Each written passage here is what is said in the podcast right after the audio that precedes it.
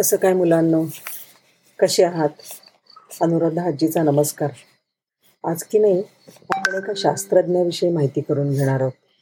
आणि त्या शास्त्रज्ञाचं नाव आहे एडवर्ड जेन्नर.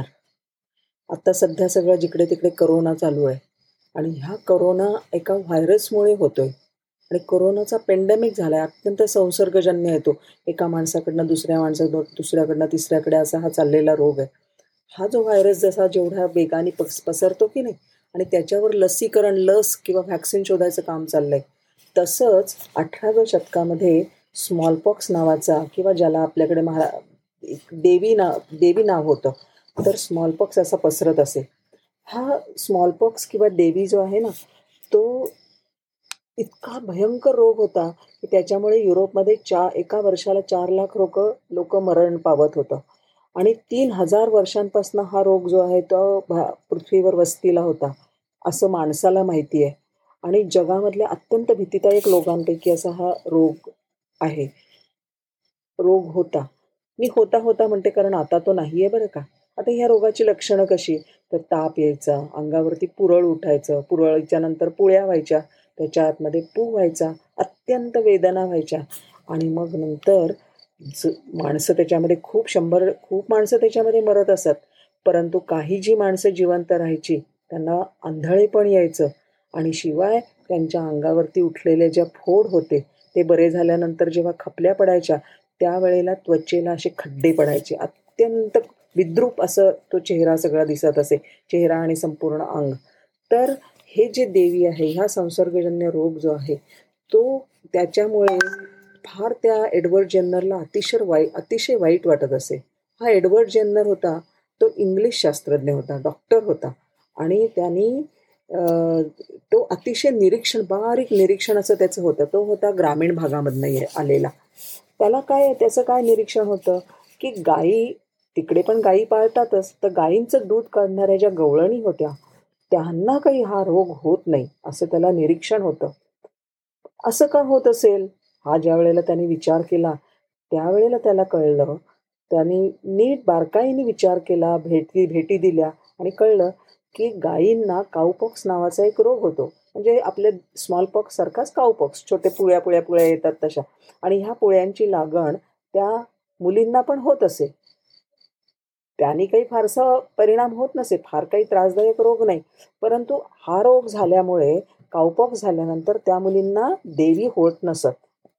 त्याला वाटलं की नक्की ह्या दोघांचा काहीतरी संबंध असला पाहिजे. आणि मग त्यांनी एक प्रयोग केला. एक आठ वर्षाचा मुलगा जेम्स नावाचा जेम्स फिप्स नाव त्याचं. त्याच्या पालकांच्या संमतीने त्यांनी हा प्रयोग केला. पहिलं लसीकरण त्यांनी केलं. म्हणजे काय केलं त्यांनी?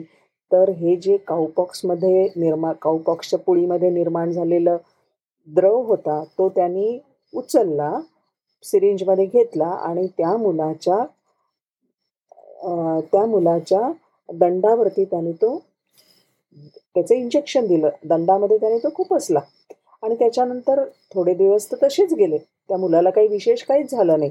परंतु नंतर काही दिवसांनंतर त्याने काय केलं? हा अर्धवट प्रयोग पूर्ण केला. आता ह्या मुलाला त्याचं जे ऑब्झर्वेशन होतं त्याप्रमाणे त्याने त्या मुलाला नंतर लगेच काही दिवसांनंतर देवीच्या फोडामधलं द्रव काढला आणि त्या मुलाच्या अंगामध्ये त्याने इंजेक्ट केला. आणि काय आश्चर्य! अहो आश्चर्य! त्या मुलाला बिलकुल देवी झाल्या नाहीत. खरं तर देवी म्हणजे हा अत्यंत संसर्गजन्य रोग आहे मगाशी मी तुम्हाला सांगितलं तसं. आणि त्याला देवी झाल्या नाहीत हे म्हटल्यानंतर ही बातमी सगळ्यावर पसरली. आणि मग लोकांनी त्या ती बातमी उचलून धरली. काही लोक होतेच. की जे म्हणाले की काही नाही हे काय दुसऱ्याच्या आजारी माणसाच्या शरीरातलं काहीतरी द्रव घ्यायचं दुसऱ्यावर घालायचं हा काहीतरी घाणेरडं काम करतोय वगैरे. परंतु बऱ्याच लोकांनी विशेषतः गव्हर्नमेंटने आणि सगळ्यांनी ठरवलं नाही हे जे व्हॅक्सिन आहे ह्याच्यासारखं ह्याच्यासारखं दुसरं काही नाही. हे हेच बरोबर आहे हेच औषध आहे. आणि हे औषधाचा प्रयोग एडवर्ड जेन्न जेन्नरनी एक हजार मुलांवर केला आणि त्याच्यापैकी त्याचा स्वतःच्या अकरा महिन्याच्या मुलावर सुद्धा त्यांनी हा प्रयोग केला. नुसतं दुसऱ्यांच्या मुलावर त्यांनी केला नाही. बरं का? आणि त्याच्यानंतर सगळ्यांना कळलं ह्या कोणत्याही मुलाला स्मॉलपॉक्स झाला नाही. आणि लस जी आहे लसीकरणाची तिथून सुरुवात झालेली आहे. मला सांगायला खूप गंमत वाटते आनंद वाटतो की W H O world health ऑर्गनायझेशननी नंतर मोठी लसीकरणाची मोहीम घेतली. आणि त्याच्यानंतर एकोणीसशे सत्त्याहत्तर साली भारतामधनं तर एकोणीसशे ऐंशी साली संपूर्ण जगामधनं हा जो दे हा जो रोग आहे तो हद्दपार झाला. ह्याच्यातनं आपण सगळ्यांनी काय शिकायचं? एक म्हणजे समस्या कितीही मोठी असली गहन असली अवघड असली तरी त्याला इलाज असतोच असतो. दुसरं म्हणजे असं की निरीक्षण फार बारीक पाहिजे. आणि वेगळं काही निरीक्षण दिसलं ना की ते पाहून सोडून नाही द्यायचं. त्याच्यावर विचार करायचा त्याच्यावर प्रयोग करायचे. आणि तिसरी गोष्ट म्हणजे निरीक्षण प्रयोग निष्कर्ष. एकदा निष्कर्ष नीट झाले तयार आणि त्यांनी आपलं समाधान झालं की ते समाजापुढे घेऊन यायचे. मग त्यावेळेला टीकेला भ घाबरायचं नाही. आणि असं ज्या वेळेला आपण करतो त्यावेळेला आपण काहीतरी मोठं काम समाजाचं केलेलं असतं आणि आपल्या स्वतःसाठी सुद्धा. तर मंडळी मुलांनो तुमच्यामधनंही खूप मोठे शास्त्रज्ञ निर्माण होशील होतील अशी मला नक्की आशा आहे. चला तर मग भेटूया पुन्हा.